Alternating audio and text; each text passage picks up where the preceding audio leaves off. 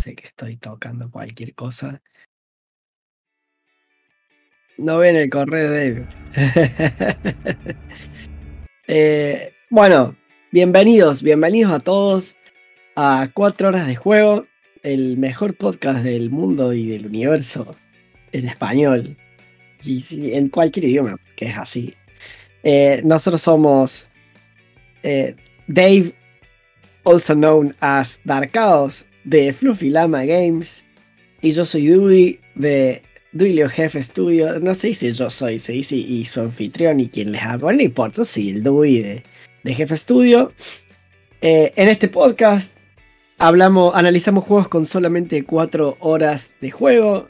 Hoy vamos a hacer un, una excepción. Hemos jugado más porque eh, tuvimos como 3 semanas, no sé cuánto hace que, que íbamos a hacer eh, el análisis de Hellblade. Así que como tuvimos que cancelarlo por, por motivos familiares, dijimos, bueno, lo vamos a terminar. Era un juego que había que terminarlo. Había que terminarlo, la verdad que es... Era, era necesario para poder entender, porque la trama es como uno de los elementos fundamentales. Eh, Pero bueno, antes de, pasar a cualquier análisis y, darle la palabra a Dave para que nos cuente algunas cosas que seguramente tiene, acuérdense de sumarse al Discord. Ahora les paso, no tengo, no tengo preparado el link. Como en esto, acá. Acuérdense de sumarse al Discord para... Ahí lo estamos pasando por el chat de em, el podcast. Bueno, lo pasé con mi cuenta en vez de con eh, acuérdense de sumarse al Discord y bueno, si están escuchando esto en YouTube, acuérdense, recuerden suscribirse y darnos un like. Y si están escuchando en, en, alguna plataforma de podcast, nos dejan un review y nos van a, nos van a ayudar un montón.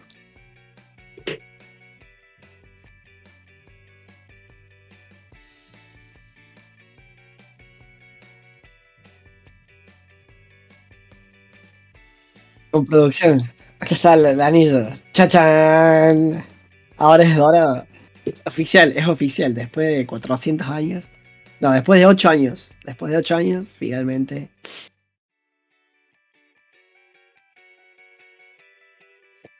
Ocho años viviendo juntos.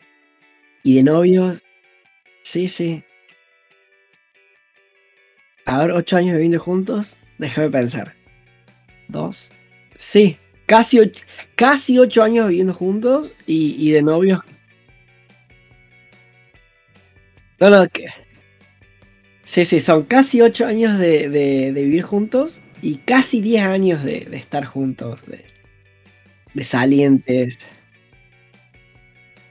Sí, sí, sí, fue toda una situación eh, que lo ameritaba. Entonces dijimos, bueno, nos, mandamos y, al principio, los primeros años de convivencia fueron mucho más complicados y da después fue todo muy, mucho más fluido.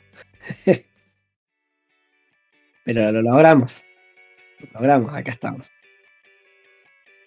Ah, Dave no se le. Eh, deme un segundo. No sé por qué. Ahí, ahí se me tiene que ir. No sé. No sé por qué a veces el, el bot decide que no quiere funcionar. Bueno, ya estamos. Esa producción nos va a decir cuándo se le va a escuchar a Dave. Sí, bueno. Ahora, sí, ahora sí. Ahora sí, perfecto. No es un, programa de cuatro horas, sino hay una dificultad técnica. Nunca, nunca, es, ya es. parte, es parte del programa. Sí, es, parte de, de, esto. Pero bueno, como hoy decía, Hellblade yo siempre, bueno, no siempre, pero hacía muchas referencias de Hellblade en otros, en otros juegos. Sí. Ahora entiendo por qué. Porque, ajá, porque Hellblade es es un juego es muy diferente a lo que estás acostumbrado. Porque no es un triple A. Es un juego que fue hecho por Ninja Theory alrededor de 25 personas. En donde. semejante. Sí, en donde eh, analizaron el budget y todas las cosas. Y tú puedes. O sea, hay varias charlas en el. En el Vault de el GDC, de Game Developer Conference. En donde la gente de Ninja Theory habla de la producción del juego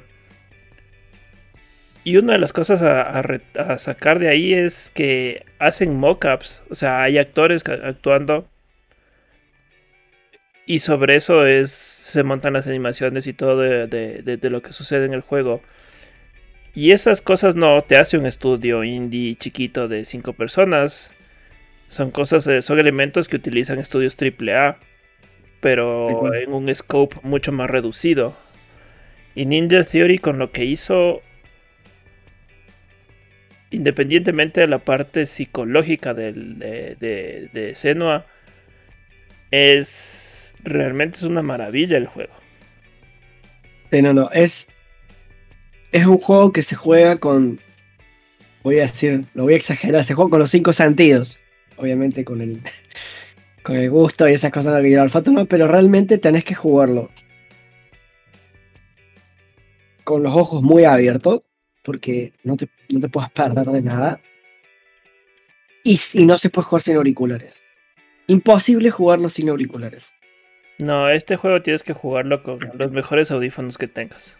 O sea, no, no hay otra opción. Si no estás jugando con unos buenos audífonos o un sonido que al menos sea 5.1, está siendo desperdiciado. Si quieres, pasamos a pros and cons. Pros and eh, cons antes de, hacer esto, recuerden que están los puntos del canal, están las Chrono Coins, si quieren usarlas mientras hacemos el programa. Hay una sección que se llama Pido Análisis, que la pueden usar para pedir que analicemos lo que quieran, una vez por transmisión. Eh, del juego que estamos hablando. del juego que estamos hablando, claramente. No nos vamos a poner a analizar eh, la batalla por la Tierra Media I mean, podríamos. O pueden decir, pido, pido análisis y quiero que el próximo juego sea pum. Ah, también, claro. Este. Bueno, em, pros and cons, pros and cons. Sigamos con el tema de, del audio. Audio. Yo creo que el audio es un gigantesco pro, un porque vamos a ponerle contexto para los que no, a los que no jugaron eh, Senua Sacrifice Hellblade. Eh, vos sos una chica que de repente caes a, a las puertas de. No caes, llega por voluntad propia a las puertas de Hell. Está todo basado en la mitología nórdica. Llegas a la puerta de Helheim. Eh, porque querés rescatar a. Tu, Senua quiere rescatar a su amado. A Dillion. Me quería rescatar a mí, era muy parecido el nombre. Eh, quiere rescatar a Dillion. Porque en teoría lo mataron y su alma está atrapada en el infierno. Y ella está convencida de que eh, tiene que ir ahí a buscar. Y en medio de todo eso, la chica escucha voces constantemente. Constantemente está escuchando voces que le van diciendo cosas que es, realmente eh, Hablando de, de estéticas, ah, recuerden el modelo MDA, ¿no? Hablando de estéticas, eh, te, genera emociones que yo creo que, juegan mucho con la ansiedad la, eh, y, el, miedo, porque tenés voces que te están diciendo, es, realmente fascinante, es como una conversación entre todas las voces adentro de su cabeza. Eh, unas voces que le digan, que dicen, ¿qué está haciendo? ¿Por qué va ahí? No te metas ahí. No, dale, metete. No lo, hagas. Sí, sí, hacelo. O sea, y vos que... No vas a poder. No vas a poder. Vos no, vos no, basta, vos no podés. No, no, sí, ella sí puede. Es como que hay, todo el tiempo hay como una voz principal y después todas las otras que están. Eh, y es constante, hay muy poco. Yo me, me da cuenta que hay muy pocos momentos en el juego en los que las voces se callan.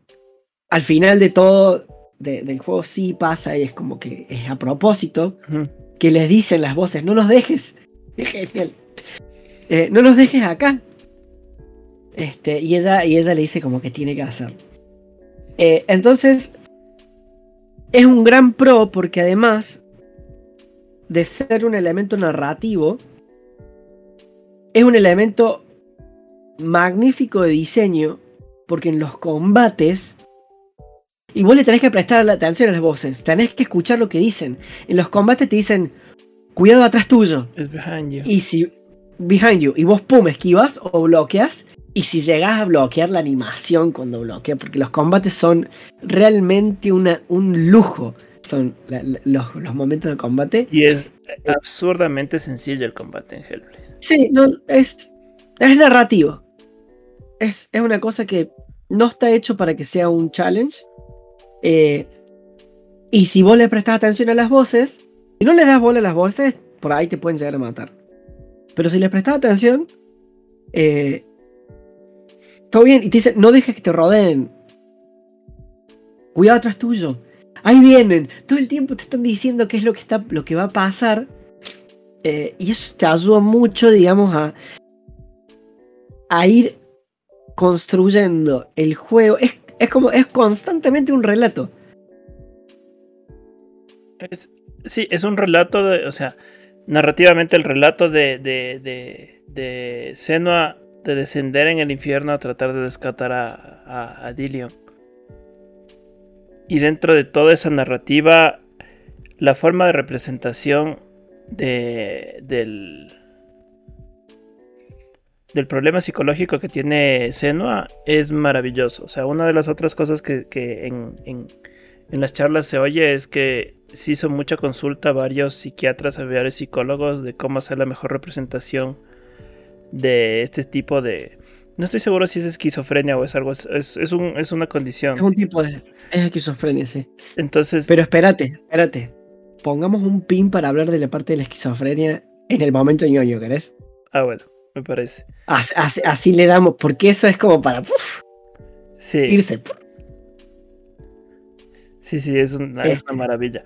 El, el, sonido es que además es, es que no solo son las voces que, que, tiene, sino la parte ambiental.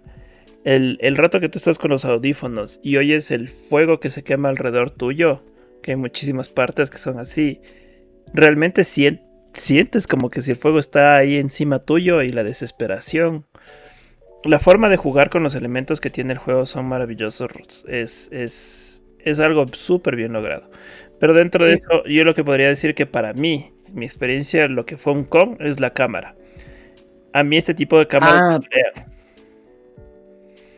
Entonces yo la primera vez que empecé a jugar este juego le jugué dos horas y, o sea, saltando, saltándome, pero me tocaba hacer pausas porque llegaba un punto que mi cabeza no podía más con el, con, con, el tipo de cámara que es.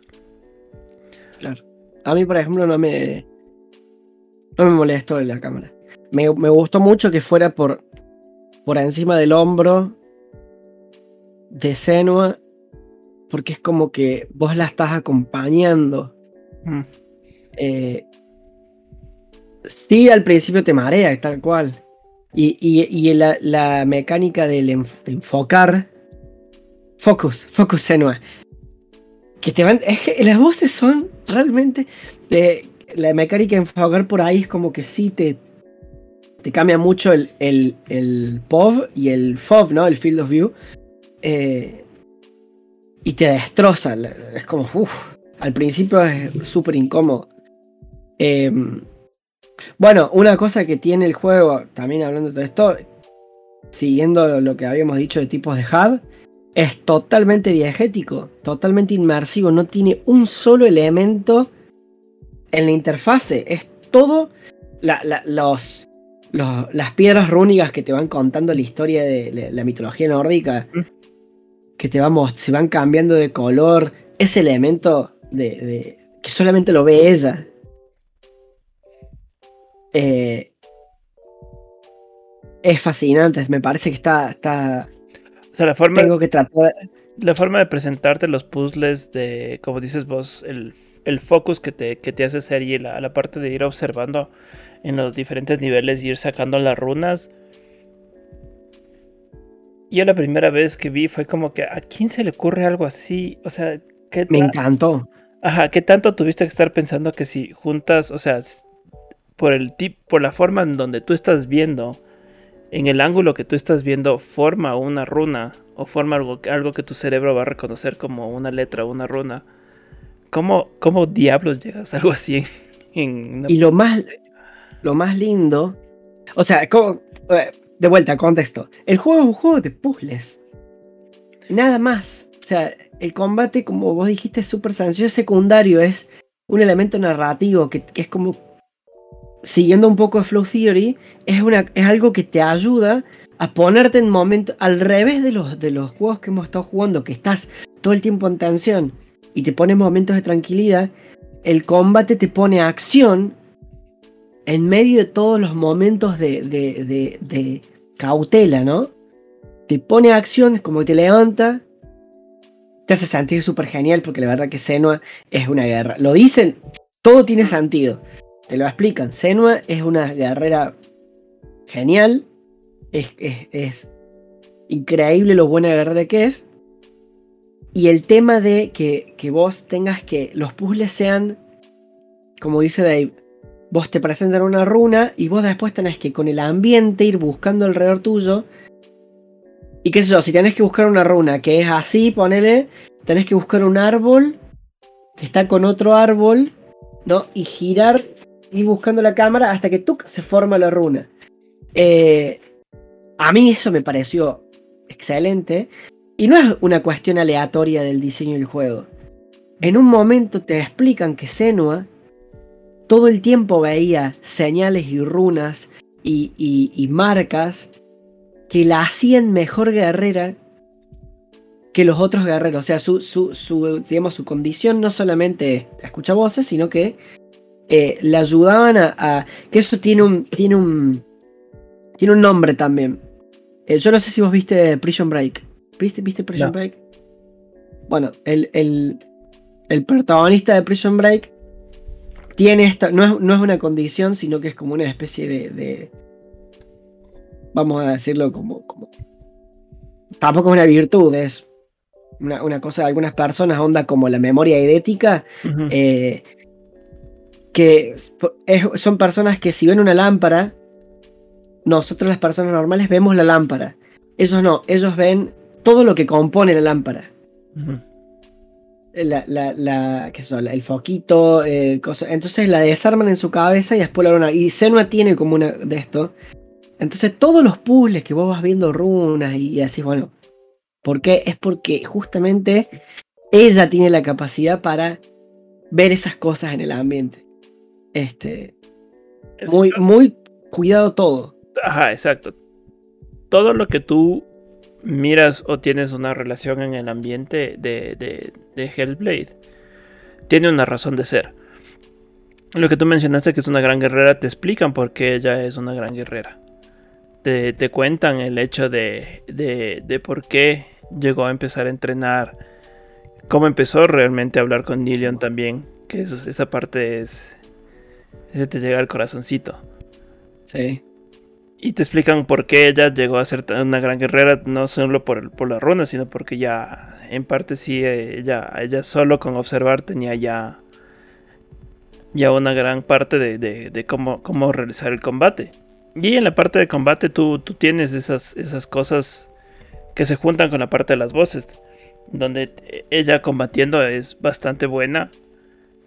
Eh, tiene una, o sea, se ve en, las animaciones la agilidad que tiene con, la espada que, que, anda a cargar. Y se, o sea, tienes esa sensación de confianza de que ella sí sabe lo que está haciendo en el combate. No es directamente algo que no que estás aprendiendo, sino que ya entras con, esa, con ese conocimiento directo, ¿no? Claro. Claro, porque el juego no, no, no va de, de character progression. Es, es un juego muy narrativo yo realmente pienso que, bueno, después cuando hablamos del Takeaway, lo voy a volver a decir. Pienso que es un juego que todo game designer tiene que jugar.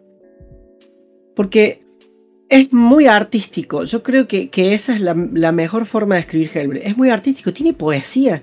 La parte en la que cuando finalmente cruza, entras por las puertas de Hell.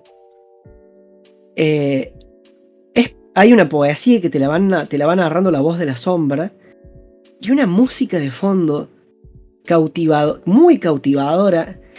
Y, y vamos, el voice acting y el acting del juego. No, no, no, tengo el nombre de la actriz, lo había buscado. Eh, vamos, es fácil, actress. Eh, Melina Jorgens. Realmente un premio para esa chica. Un premio, o todos los premios, porque es.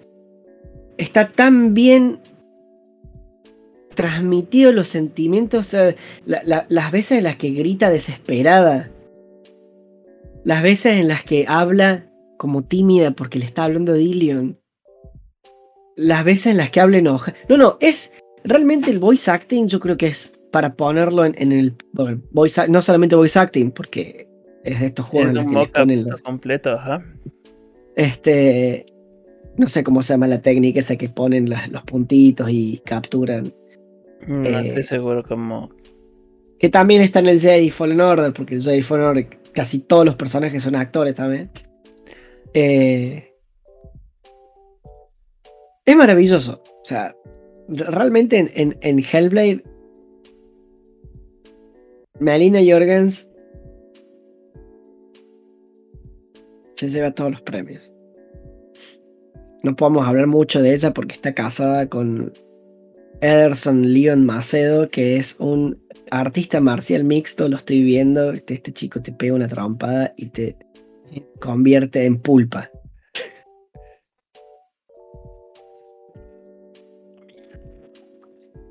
me, parece que es algo que hay que rescatar un montón de Ninja Theory es que tener un actor, o sea, varios actores, haciendo esto de, los mockups, haciendo la actuación directamente a la cámara, para un juego que hicieron 25 desarrolladores, o sea, 25 personas en el estudio, es... Es tener una visión súper clara de lo que querían realizar, ¿no? Y con eso, y con eso, y en, las charlas mismas dicen, o sea, se, se, hizo un análisis, se revisó de que podríamos haber hecho el juego mucho más grande eh, y pedir a un publisher que nos dé la plata para hacer un juego AAA y eso estás hablando de, de millones de millones de dólares.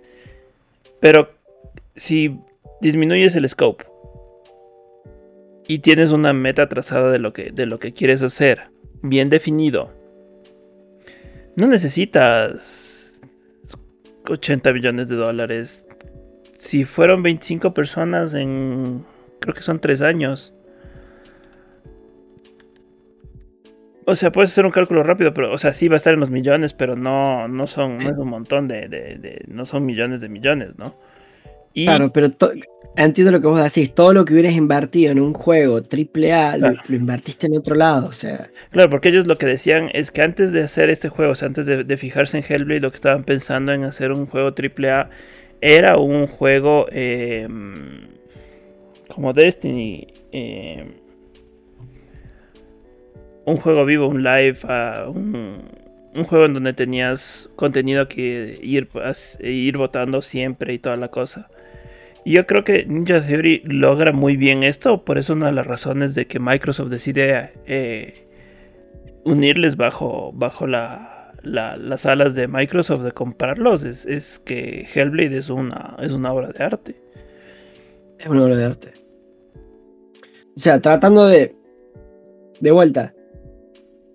Tratando de ser no tan subjetivos porque obviamente un poco subjetiva, pero objetivamente hablando es una obra de arte, tiene, es un juego en el que se nota mucho, mucho la parte artística, en los diseños, en la música, en, la, en la, narración. Eh, Vieron que yo el otro día decía que, hay, mucho, hay juegos que todo diseñador quiere hacer. Yo creo que este es el juego que todo narrador quiere hacer. Yo me encantaría hacer un juego así.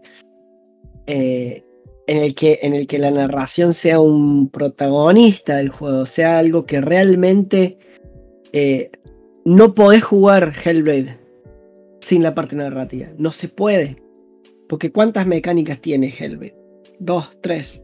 Sí. Claro, ahí eh, podremos pasar a, a Core Loop y Fun Factor directamente con eso. Pasemos a Core Loop y Fun Factor.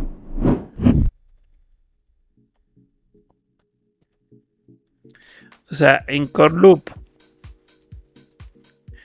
eh, es ultra sencillo. O sea, caminas, resuelves un tipo de puzzle, viendo runas, combate, caminas. Abres puertas. Sí, sí, sí. Y, e incluso los puzzles no son tan difíciles. Eh, uno solo que me costó, pero por boludo, porque el juego se trata de, como le digo, de observar los alrededores. Y hubo un puzzle que no me di cuenta que tenías que ir por una cuevita. Cuando te persigue la bestia, ah. hay, una parte, hay una parte en la que la bestia en realidad no sabe, parece que no existe, al final aparece. Eh, la pelea, es, Y la pelea es complicada, o sea, las boss fights sí, sí voy a decir que el combate en las boss fights sí es más complicado porque bueno, tenés las mecánicas de los bosses, esquivar en el momento justo, eh, buscar la ventana de oportunidad para atacar en el momento justo. Eh, ¿Vos cuando jugaste a cuál fuiste primero? ¿A, a, a Surtur o a Valraven? ¿El, de fuego o el de las ilusiones? No, el de fuego. Yo también fui primero el de fuego, Surtur. Este. Es complicado el combate contra Surtur. Este, porque realmente te, tiene, las tiene mecánicas que tenés que esquivar en el momento. En ese sentido es parecido. Está bien que acá esquivas mucho más fácil que, que, en un Dark Souls o, en, un, en el Fallen Order. Eh, pero tenés que esquivar en, el momento justo, si no. El combate contra Valraven de la ilusión es mucho más complicado. No sé si es que. Yo creo que está pensado ahí, eso está muy bueno. Eh, creo que si derrotas a uno, el otro se hace más difícil. De hecho, te lo dicen por cada mm. enemigo que derrotas, la, sombra se hace más fuerte. Y tiene la mecánica que vos la supiste, la supiste mencionar. Eh, que cuando perdes, te va creciendo la mancha en el brazo. Y si el brazo te llega. Esa, esa, esa noticia fue bien divertida. Porque supuestamente cuando salió el juego dijeron eso. Si tú te mueres demasiadas veces, pero no dijeron cuántas. Eh, la maldición que tienes en el brazo va a llegar en un punto que va a llegar hasta la cabeza y te va a corromper y te mueres. Y el save que tú tienes se daña y nunca más vas a poder abrir el juego. Eso era lo que dijeron los, los developers. Obviamente, si eso dices en el internet, hay gente que se va a poner a probar. Entonces había un, un reporte de que alguien se había muerto como 3000 veces y nunca, nunca logró pasar eso. Y los devs nunca desmintieron eso, de lo que yo tengo entendido, los devs nunca desmintieron esa idea de que si te mueres suficientes veces, la, la maldición que tiene Senua va a corromperla, va a corromperla completamente y no vas a poder volver a abrir el juego. Igual pareciera que es como que no vas a poder abrir más el save file, pero si alguien se murió 3000 veces es como que nada, es un elemento narrativo y nada más. Claro, ahí está a lo, a lo mejor lo querían hacer y no les salió. Nunca terminó estando en producción. nos, saluda el buen Relacas. Qué gusto. Qué gusto, George, que nos puedas acompañar hoy. No hiciste falta en el Jedi Fallen Order. Que estaba bien emocionado. estaba re emocionado, George, con, con, con el Fallen Order. Se lo pasó, en, no sé, lo terminó en a mitad de mes. Sí, y, a final de mes le mandaron a le mandaron a la Amazonía que se pierda. ok. Pero bueno. Está bien, está bien. En Core Loop, como decíamos, el Core Loop es súper sencillo, pero el fan factor del juego al jugar con las con lo que ves, o sea, con lo que ves en, el mundo, las runas, las, las diferentes y lo que oyes, el fan factor es alrededor de todo eso, de toda la, toda la forma de visualización del mundo, de cómo ve el mundo Senua y lo que oye dentro de su cabeza. Y estar ahí adentro de la cabeza de, de, de Senua, o sea, te pone bastante, te, te, relacionas el, eh, con, con, gente que conoces que puede tener este tipo de, de, de condiciones, ¿no?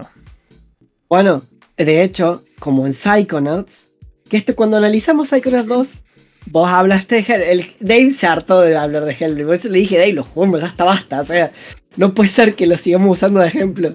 Eh, tiene lo mismo de Psychonauts 2 al principio, que te dice, mira, este juego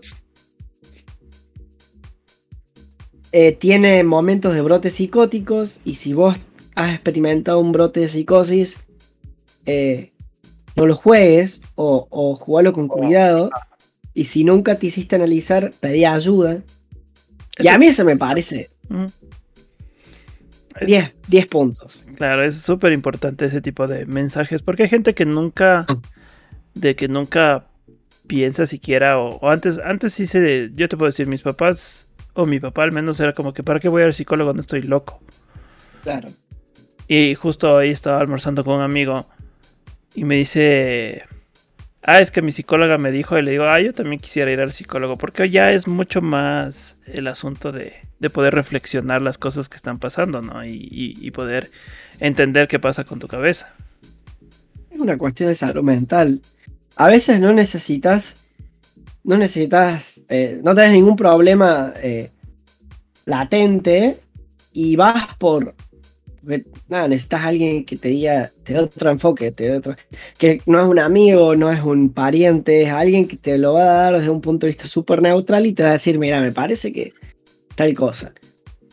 Además de ser neutral, es un, ¿cómo se llama? Un... Te, lo dice con, con, sabiduría, o sea, con... Profesionalismo. Ajá, con, con, claro, con una profesión atrás, ¿no? Sí, sí. Em, ¿Tú que quieras hablar del, del, del fan factor? ¿Algo más que tú quieras mencionar sobre eso? ¿O pasamos al, momento ñoño que es? Em, no, yo para mí no, tengo nada distinto. Así, sí, el fan factor creo que también tiene mucho que ver la emocionalidad del jugador. Creo que es un juego que apunta mucho a, a, hacerte sentir algo. Eh, entonces es, es como una angustia constante, ¿no? Eh, hay momentos en los que estás cansado de jugar y no es un juego largo. Son ah. de, blind, gameplay, de blind gameplay son 10 horas. Mm, sí. O menos. Sí, sí, yo creo que hice eh, como 12. Este, o sea, ciegas sabiendo qué tenés que hacer, mucho más corto, pero. Eh, no es un juego largo, entonces, pero te, te, terminás cansando porque vos. La chica la está pasando muy mal. Pero muy, está pasando muy mal. Entonces, eh, para mí eso tiene mucho que ver el fanfact, porque no es una angustia de no quiero jugar más, lo voy a dejar, me harté el juego es una cosa de, bueno, bajemos un cambio. Ya lo, ya lo voy a seguir jugando. Eh, es, una sensación rara, ¿no? Sí, porque no, no es un cansancio, no es un cansancio de, ay, jugué, jugué ocho horas, estoy cansado, mis dedos me duelen las nalgas. No, es un cansancio, cansancio físico que te, que te hace tener el juego porque y es una de las cosas que hemos venido hablando desde bastante, es la, facilidad, la, una de las características que tienen los juegos es la, idea de teletransportarte en el mundo que te están presentando. Entonces tú ves un mundo en donde Senua por, el amor decide entrar al, al, al, al, infierno, por decirlo así, porque no es literalmente al infierno, pero decide entrar a Hell y todo lo que, lo que ella lleva en la cabeza, o sea, todo ese peso que tiene en la cabeza, realmente vas llevando tú también. Por eso es súper importante jugar con audífonos. Y si, el, si George estás oyendo, este es uno de los juegos que sí tienes que jugar con audífonos. Porque aquí no se puede jugar sin, Porque aquí mi amigo, le voy a hacer público, decidió jugar Portal sin audífonos. Apagada la música y apagado el audio. Es perderse el juego. ¿Has jugado Portal? No. Lo conozco, pero no lo he jugado nunca. podríamos jugar Portal. Para vomitarme, porque ese si, es si la cámara, yo me quejo de la cámara de este, la cámara del Portal, del Portal es... es terrible, pero bueno. ¿qué fue, ¿Cuál fue el otro juego que te hizo mal la cámara? ¿El Beyond? Beyond Good and Evil, ajá. Y no me acuerdo cuál otro. Bueno, no importa. Eh, pasemos si querés al momento ñoño. sí, momento ñoño. Momento ñoño. Momento ñoño. Ahora sí te dejo de decir todas las cosas que tenías. Ahí estabas, con ganas de decirlo. Le quito el pin. Es, es, es la parte de psicología como, como, como, como dije hace un rato, no es una, cosa que se reconocía mucho, que se pensaba que uno tiene que estar eh, con la mente sana. Y que un juego como el, como este o como el Psychonauts presente las diferentes cosas que, que pasan en la cabeza de uno. Es es una forma de presentación porque obviamente libros y películas han tratado de hacer cosas así, pero la, de lo que decía anteriormente, una de las características de los juegos es que tienes ese tipo de inmersión dentro del mundo en el que estás jugando. Y al presentar, y al presentar también un, un, personaje que tiene psicosis y tiene. tiene. Em, esquizofrenia. Esquizofrenia, gracias. Tiene esquizofrenia te da a, conocer muchas de las cosas que mucha gente tal vez no pasa por, por, esas cosas. Y hasta tienes un poco de empatía sobre lo que, lo, que puede estar pasando a otras personas. Y una de las cosas que yo pensé con todo esto es que, claro, antes en, épocas medievales y, en, en, otras cosas, no existía nada de esto. Y claro, o sea, si vos oías voces, había una, había dos opciones. O estabas, o estabas siendo bendecido por, por Dios o, lo contrario, y, terminabas, terminabas quemado o, muerto o alguna cosa, entonces... Eso que estás diciendo me parece fundamental porque nosotros estamos muy acostumbrados a la fantasía medieval. Estamos muy acostumbrados a la fantasía medieval. Y la fantasía medieval acarrea eh, ciertas dolencias o ciertos males que son como parte de la fantasía medieval. La lepra, la tuberculosis, eh, la, peste. negra. De hecho, en Senua, en el trasfondo, está una peste parecía como la peste negra, y a ella la, echan, la exilian de su. De su no, sé si la llegan a exiliar, la, como que la, la, la, culpan, como ella escucha voces y está tocada por los dioses, eh, la culpan a ella de la peste. Que es la oscuridad que la está siguiendo a ella, es la oscuridad que ella tiene adentro por haber hablado con los dioses de la muerte. Eh, entonces, eso son, son, son esas dolencias que están muy presentes en la fantasía medieval. Pero hay un montón de, de... A ver, en esta época que vivimos nosotros, cada vez hay más enfermedades porque se van descubriendo eh, enfermedades nuevas porque también los virus se van mutando y todo lo que quieras. Eh, pero el cáncer hasta, no sé si hace 100 años, a lo mejor un poco, un poco más, pero 150 años, 200 años, no existía el cáncer, nadie sabe, o sea, te morías de causas naturales, causas naturales, te morías en tu cama porque te estaba matando el cáncer, eh, y era, no, bueno, tuvo una descompostura y se murió. Y un juego que también lo hace y a mí me gusta mucho es el Guild Wars 2. Hay un personaje que tiene cáncer y no te dicen tiene cáncer. Lo, lo, lo juegan muy bien ahí. Te dicen eh, tiene una enfermedad degenerativa que es, una, es una, como una especie de ñoamita que no puede caminar bien y cada vez cojea más. Es como que no, tiene una, no sé, cáncer de qué será. Creo que eh, no, no, camina bien y, te dice. Eh, en un momento ella es como científica y dice mi enfermedad está en remisión ahí te dan a entender que es cáncer. Eh, y después te dice, y después en un momento dice que había empezado a avanzar nuevamente, como un cáncer. Eh, y hay muchas enfermedades que hoy están y que antes también estaban, como decía Dave. eh, y que no se reconocían como enfermedades. Claro, o sea, hay muchas cosas que antes se, se, asumía que era una o algo bueno o algo malo dentro de, de, lo que se tenía. Claro, no se sabía cómo funcionaba la peste. Solo sabía que si llegó a un pueblo era muy probable que ese pueblo desaparezca. Y ahorita que dices, sí, por ejemplo, lo, de lo, del cáncer.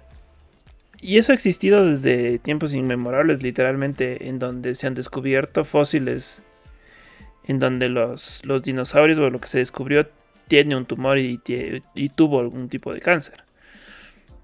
Entonces son cosas que la ciencia ha ido sacando a, la luz, que antes en el desconocimiento y en la forma de tratar del humano le daba algún tipo de sentido.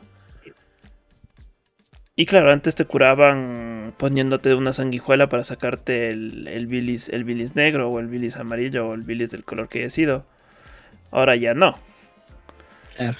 Y, bueno, y justo con eso, a ver qué. No, hay, hay un webcomic dando vuelta por ahí de que dice, es un médico eh, explicando que el mejor método para curarse de, una herida, no sé cosa, era el bloodletting, era desangrar al paciente. Mm. Y justo, y justo llega un tipo y le dice, doctor, he sido apuñalado. Y le dice, ¿cómo? Ya empezaste sin mí. Ofendido. Y, termina, médico victoriano. Te Este, claro, o sea, antes había métodos medicinales que... Pues sí, ¿por qué? en la época de la, de, la, de, no sé si de la en la Edad Media estoy seguro, eh, los médicos te decían que no te bañaras porque era sano tener una costra de mugre protectora. Una ridícula. En una época en la que está perfecto porque el agua no se podía tomar. Porque vos tomabas agua del río y estaba empestada. O sea, yo como una vuelta trabajando de, community manager tuve la, suerte, por así decirlo, de trabajar para varias cervecerías y me enteré que en la historia de la cerveza, ¿no? Los niños en, Europa tomaban cerveza de chicos. O sea, era una cosa que se llamaba small beer, como cerveza pequeña, que tenía 1% de graduación alcohólica, era mucho más liviana. Eh, 1% no es nada. Y, como, y se les llamaba pan líquido, porque claro, está hecha de trigo, eh, y formaba parte de la nutrición de la gente. Porque, eso en una época... Pues claro, o sea, tomar agua, pensar en tomar agua era. te va a dar. Te da, disentería. Ajá, disentería. O sea, tomas agua, disentería, te ibas, te, te, deshacías en materia fecal. Este, entonces tenías que tomar vino o cerveza, que como tienen alcohol, está, está eh, esterilizado, digamos. Vos decís, qué loco, vos hoy jamás pensarías en darle vino o cerveza a un niño. Pero no podían tomar agua. ¿No? Entonces los médicos, para evitar que la gente se acerque al agua, es no te bañes. No tomes agua. Claro. Y... Es, muy loco. Sí, sí, o sea, cómo, cómo ha ido, cómo ha ido la, evolución. Y, y, yo creo que porque, por eso justo mismo este juego es una excelente representación. Y, y además de eso, realmente Ninja Theory hizo, hizo la tarea de consultar, de hablar. Y ya cuando el juego salió a la venta y, fue un éxito, eh, hubo un, periodo en donde Ninja Theory dijo, ok, todas las ventas de tal fecha a tal fecha, todo lo que salga de ganancia vamos a donar toda esa plata y sacar un millones de dólares para, para, para una fundación que, que, actuaba sobre la parte psicológica de, la gente. Entonces, no es, no es el simple hecho de que Ninja Theory hizo un buen juego, hizo la, tarea de hablar y hacer consultoría con gente experta sobre el asunto, sino que están comprometidos con, con, lo que están haciendo, no simplemente dijeron, ah, me gusta esta idea de hacer un juego, sino que fueron mucho más allá de eso. Y de lo poco que se ha visto del segundo que están haciendo, ya es con mucho más recursos, ya se nota que es un poco más, más grande el juego. Pero también han dicho que están hablando con gente para, hacer una representación justa y objetiva de lo, de lo, de lo que pasa, ¿no? es, no es simplemente el hecho de, de decir, ah, yo voy a hacer esto porque, porque a mí me gustó el tema, sino revisar de lo que uno está hablando, porque muchas veces uno puede caer en la ignorancia de no saber lo que está diciendo. El 2 vi, cometí el error de ver el trail, el, el, preview, que yo por lo general no los veo, no veo nada, pero ¿Cuál? lo vi. ¿Cuál? La preview del 2. El que salió hace como un año y medio, el que salió en The Game Awards. Sí, el que está esa peleando, dirigiendo un grupo de, soldados contra un gigante. Sí. Me pareció buenísimo porque la, la, forma en la que ella canta y todas las expresiones faciales, otra vez, aplausos. Eh, pero ya se nota una producción mucho más grande atrás, ¿no? Sí, sí, sí. Eh, los shaders, la, calidad de la, de, la imagen es una preciosidad. Pero te voy a le voy a hacer una crítica que es algo que yo quería, que quiero que hablemos justo aquí en el momento de En el 1, como vos estás en el, en el Sacrifice, vamos a decir, ella va sola a Hell. No, no, hay, no hay otras, otros. De hecho, el personaje que te acompaña, eh, Drast, Drasturst. No me sale el nombre. Drasturst. Algo así es. El que te acompaña, el, otro narrador, se, lo, está imaginando. O sea, imaginando. Es parte de su. de las voces que ella escucha. Eh, entonces, tiene, es, si, si, el Senua Saga tiene otras personas alrededor de ella, es como que pierde un poco la, la mística. Y tiene otra cosa que me hace que pierda la mística, y es el gigante. Y, que los, y no que ella pelee contra el gigante, sino que las personas también estén peleando contra el gigante. Porque yo cuando jugaba el Senua Sacrifice, que te lo comenté, qué loco, porque nada de esto es, nada es real. ¿No? Todo lo que está pasando, esto es motivo de debate, ¿no? Eh, lo, que, lo que vos estás jugando en el juego, ¿realmente está sucediendo de manera literal como está sucediendo porque el Ragnarok y, es como un universo medio mágico y místico? ¿O se lo está imaginando?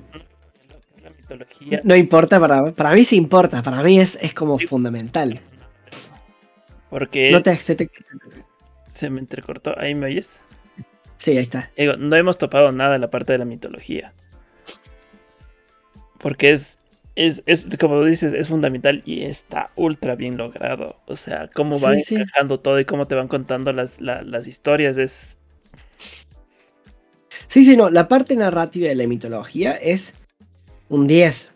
Porque para el que ya sabe algo un poco, decís que bueno, que te lo vayan contando, qué bien. Pero todas las cosas que están pasando ¿no? Que la espada brille, que, que, que ella realmente le vaya creciendo la sombra. Vos decís, son, son cosas que están pasando realmente en un mundo mágico o forma todo parte de la condición de, la esquizofrenia y, de, la, la, la, mente de Senua que en realidad todo el juego, todo el viaje, no es un viaje para... para esto a mí me parece hermoso, de hecho la, parte final es, está muy marcado. No es un viaje para rescatarlo a Dillion. Es un viaje para que ella pueda superar su muerte. es, es, el viaje de ella de, del, del, del Griff, de... Griff, sí. Duelo, duelo. Gracias. Ahí está es todo el duelo, es todo el proceso que ella hace mentalmente, porque su cabeza funciona de otra forma, para, para, darle eh, sentido a la muerte de su amado y dejarlo ir. Que en realidad Dillion se muere porque invaden los, los, clanes del norte y lo matan. Y ya está. Y si completas todas las runas, te enteras que, que los que, los que le dan safe passage, de vuelta a las palabras en inglés, los que los dejan pasar a los, a los, a los hombres del norte para, para invadir, es el padre de Senua. Es una figura negra, vestida negra, encapuchada, que es el padre. Este, Entonces, por eso para ella también es tan angustioso todo, porque es su papá el culpable de la muerte, además de que la tenía recagando y la cagaba a palos y, y, la, la, odiaba y, y, en un momento le dice, los dioses me han elegido para corregirte a través de... con mi mano, o sea, mi mano es el instrumento de los dioses y la... Dicho, pone primero cada trompada, la destroza. Este... Entonces, es, todo el juego es, ese, es ese, el viaje, todo el proceso por el que ella pasa para superar la muerte de su amado y en, y en su cabeza ella tiene que ir al infierno y enfrentarse a... Y vos decís, bueno, lo podés tomar de dos formas, o realmente estás en un mundo en el que es real. Si te enfrentas a Balraven, si te enfrentas a Surtur, son ellos. Si te enfrentas a Gela, es Gela, es, es Gela, no es una, una cosa de la imaginación de, de Senua. Es Hela. Te enfrentas a Hela. Eh, te enfrentas a la sombra, te enfrentas a la bestia. Todas esas cosas realmente están ocurriendo. O podés tomarlo como que son cosas que ella va pensando en su camino hacia, hacia esa, esa estructura que dicen que es la puerta al Hell. Y es como cuando los griegos decían que en la punta del Olimpo vivían los dioses. No, vivían los dioses en la punta del Olimpo. Es, la, parte de la mitología, ¿no? O sea, no es que vas a llegar a la punta del, Monte Olimpo y ahí van a estar todos sentados comiendo ambrosía, ¿no? Sino que es la idea de... Es igual, o sea, el momento de entrar al, a Hell no es que no es que te recibe Gela. Pero esa parte que sale Gela es. Excelente. Es, impresionante y verle, o sea, ah, si es que no sabes un poco de la mitología, te, cuenta de cómo Gela fue creada y cómo tiene la, parte, la parte, una parte negra y la otra parte blanca y el rato que sale tú puedes ver que Gela tiene eso, es súper es, bien logrado, te, te da el, el, anticipo de lo, de lo, que vas básicamente a ver y el rato que te muestra, esa es la impresión de verle a, la diosa ahí al frente tuyo, es... Sí, porque está, está muy bueno. Una cosa que a mí me gusta mucho de la época en la que vivimos, y los que juegan cartas Magic van a entender lo que yo digo, es como la imaginación de, de las personas, el imaginario colectivo, cada vez es más visceral, ¿no? Cada vez es mejor. Hace unos años, imaginarse un dragón no era lo mismo que imaginarse un dragón ahora. Las representaciones de los dioses en, a lo largo de la historia eh, no tienen nada que ver con la... Hades, Hades, el, el juego, el que jugamos Hades, los diseños de los dioses, jamás se pensó que Zeus tenía una barba hecha de nubes. O que Afrodita tenía el pelo rosa. Eh, todas las representaciones de, los dioses anteriores. De hecho, Cancerberos era chiquito. En todas las estatuas en las que está Cancerbero es chiquito al lado de él. Tiene tres cabezas, sí, pero es como un perrito, un chucho de la calle. Con tres cabezas y nada más. Y a medida que el imaginario colectivo ha ido desarrollando. Y esto es un fenómeno de hace los últimos 20, 30 años. Eh, a lo mejor empezó un poco antes, pero a medida que el imaginario colectivo fue, fue desarrollándose, tenemos cancerberos gigantescos, porque es mucho más imponente que un perro de tres cabezas que guarda el inframundo sea una cosa que te da miedo a que sea un chuchito que te, te agarra la pata y decís, salga, fuera, fuera. Y lo mismo pasa con lo, con lo que vos decís el diseño de Gela. Si vos te vas a la Gela que aparece en el Age of Mythology, es como mitad, una, tiene el pelo negro, el pelo blanco. Está bueno el diseño personaje también, pero pelo negro, pelo blanco, la cara bien y el otro lado medio como si fuera un undead. Y el diseño de Helaka es. Ah, te, da, te, da mucha más aprehensión.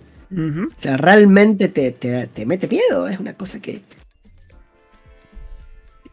que, que, te, es, es muy imponente. muy imponente, esa es la palabra. Deberían ser los dioses. Te reclamaron tus anteojos.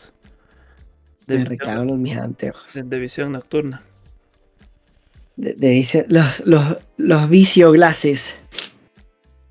Este. Pero bueno. Nada. Esa es la reflexión. ¿Está pasando todo? ¿Es real? ¿O es, for, ¿O es la imaginación de Senua? Choose your side. Claro, no, nunca, no, no, es que esa es la maravilla, no te dejan, no te dejan ultra claro, sino te lo dejan abierto para que tú lo interpretes. Ahí, tal cual. Pasamos a los takeaways. Pasamos a los takeaways. Takeaway. la transición. En esta ocasión, Dui, ¿qué te vas a llevar como, como un takeaway de Hellblade? Bueno, yo lo que decía hace un rato es que pienso que Hellblade es un juego que todo game designer debería jugar. Em, porque más allá de que no es como dijimos, no es un juego que te, te propone un desafío, no, no es challenging, no es un juego para, para, jugadores que, no es Dark Souls. No es Dark Souls. No es un juego para jugadores que le, que le gusta que los desafíen. No es un juego para jugadores que les gusta tener progreso de personaje. No es un juego para jugadores que les gusta explorar. Entonces así, ¿para qué carajo de público está pensado esto? Eh, y, sin embargo, es un juego que, que hay que jugarlo como dice, bueno, como gamer también. No sé si como... Eh, eh, va de vuelta ahí, no, no como gamer. Porque no es un juego que jugaría un gamer que, va a streamear eh, tres horas por día un juego. es casi como ver una película. De hecho, es como vivir una película. Y ahí está mi, mi, mi, mi. Yo cuando lo jugaba pensaba eso. Digo, puta, la única diferencia entre esto y una película es que acá estoy viendo los momentos en los que estoy caminando de un, del punto A al punto B y en una película a lo mejor eso te lo saltea. Eh, y ya te pone, digamos, las escenas de acción y. O, las escenas de los turning points. Digo, esto es, es vivir la, la película. Y es un juego, es el, el, ejemplo number one de juego inmersivo. Vos querés aprender cómo es un juego inmersivo, querés aprender lo que es un HUD diegético, un, un, HUD eh, eh, sin elementos eh, tradicionales, tenés que jugar Hellblade. Querés jugar un juego en el que, en el que tengas que usar elementos no tradicionales de diseño, el sonido, la, la poesía, la música, tenés que jugar Hellblade es un. por, eso digo, mi, mi, mi, takeaway va por ese lado. Es un gran juego para entender y aprender cosas de diseño que no las ves en otros juegos. ¿no? Eh, y vos lo has dicho también en otro juego, la importancia del audio. Me muteé. La importancia de, de, de jugar con otros elementos que como dije eran no tradicionales. Eh, realmente es un más es un más play. Un más play, creo que, que dentro de, los juegos de culto hay que jugarlo. Eh, y de nuevo, si sos game designer y te gusta participar de jams, no sé, te gusta hacer. Es un juego corto, entonces es un muy buen ejemplo de juego cortito, perfectamente hecho.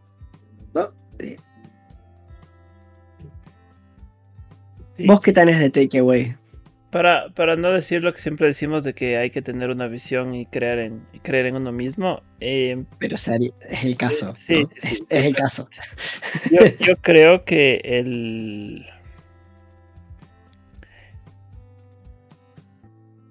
El hecho de no solo tener la idea de que quieres jugar con un personaje que tiene un, un que tiene una condición eh, es realizar el estudio y realizarle, realizar justicia a lo que tú quieres hacer en el, con el personaje. O sea, si tu, personaje quieres, quieres decir que tiene... Eh, cuando no ves colores... Daltonismo. Gracias. Digamos que quieres hacer un personaje que es daltónico. Bueno, simplemente... ahorita se me acaba de ocurrir no simplemente tienes que hacer que quites los colores y veas más, más tonos rojos, porque eso sería encapsular una sola cosa, porque el daltonismo tienes varios tipos de daltonismos y diferentes estilos sobre eso. ¿Tú fuiste que te metiste a ver en el en el en, este juego o fue en otro juego que te pusiste a ver el menú y había unas cosas de daltonismo?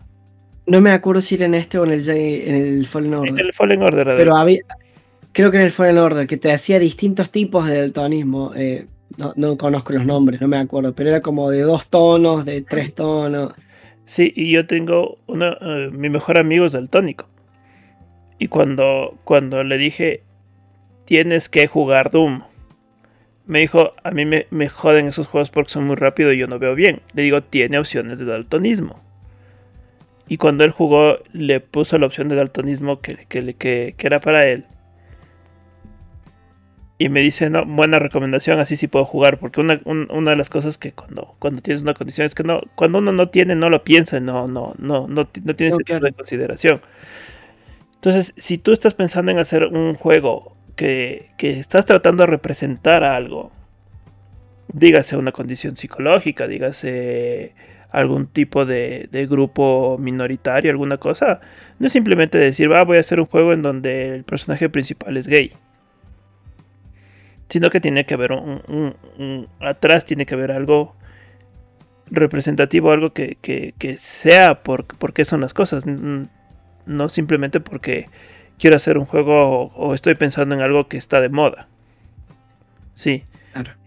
Entonces, si estás pensando, o sea, el takeaway mío sería, si estás pensando en hacer algún tipo de representación, que sea, que, tenga el estudio atrás, que tenga, que puedas hablar con gente que, que sepa del tema, que gente que represente ese grupo, para que la visión que tú estás presentando no solo sea la visión tuya, si es que no tienes ese tipo de condición o eres de algún, algún grupo, de alguna parte de algún grupo, que exista esa representación que esté bien hecha y que el arte que tú estás creando eh, sea representativo de lo que tú quieres mostrar. Entonces ese sería mi takeaway un poco de lo, de lo para del que decimos. Yo para complementar, a lo mejor me estaría bueno poner un takeaway un poco más eh, no me sale la palabra eh, más, más, más de onda de tarea, viste que por ahí nos damos takeaway, como vos decís, más eh, no sé, no es emotivo la palabra, pero como más simbólicos.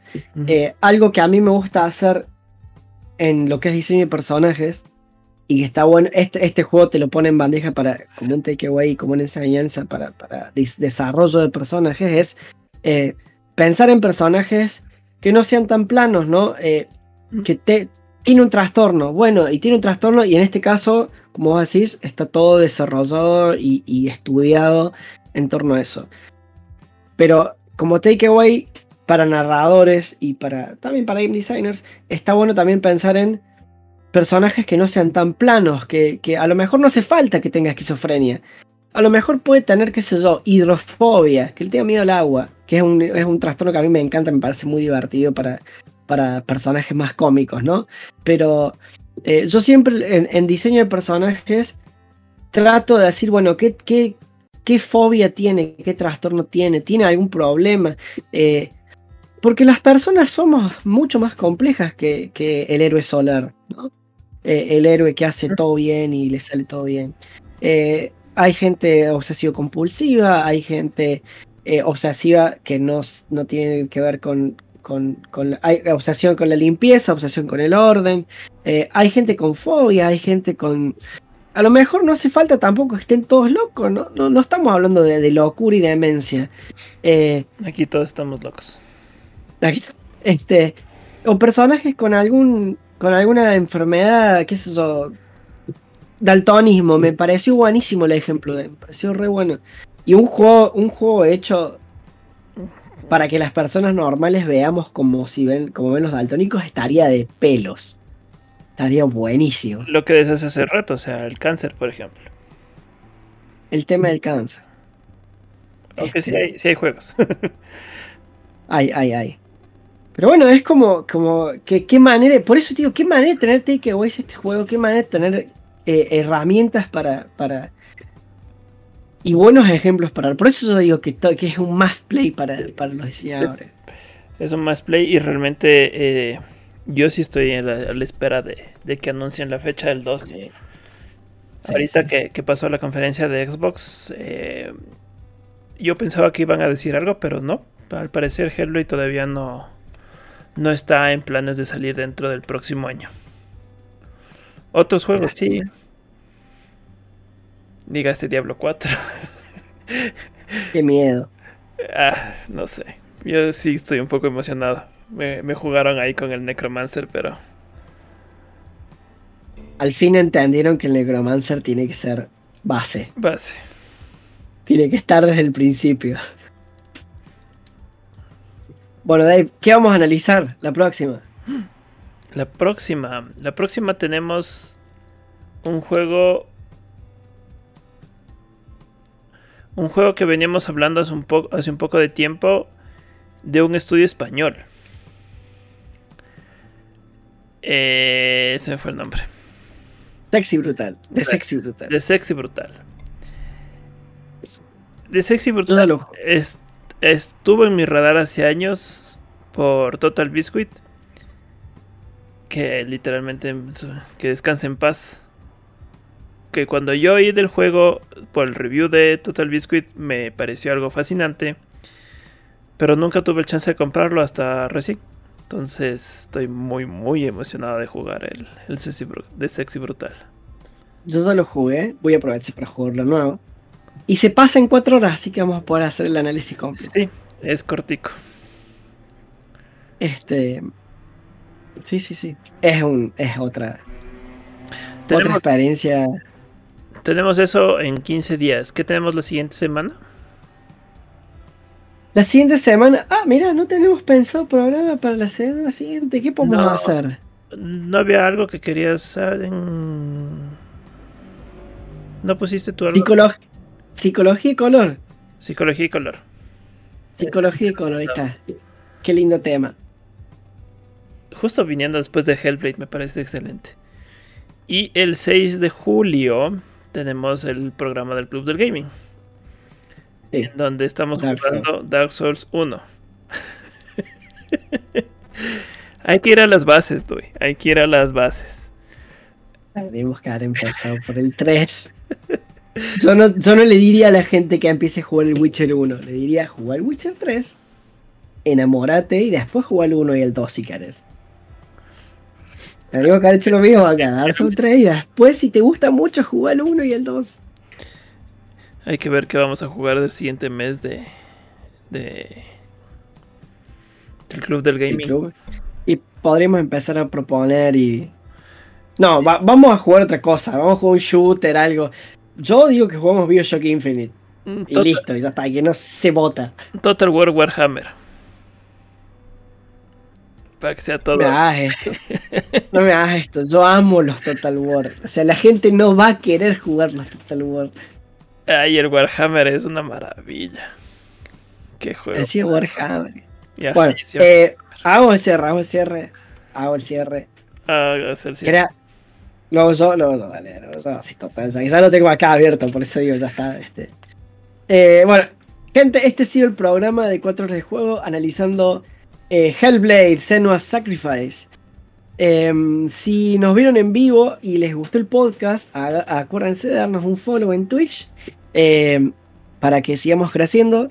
Si nos están escuchando en su plataforma de podcast favorita, acuérdense de dejar el review, eh, que también nos, nos, sirve mucho. Y si nos están viendo por YouTube, como dijimos al principio, nos dejan el like, se suscriben, así crece el canal.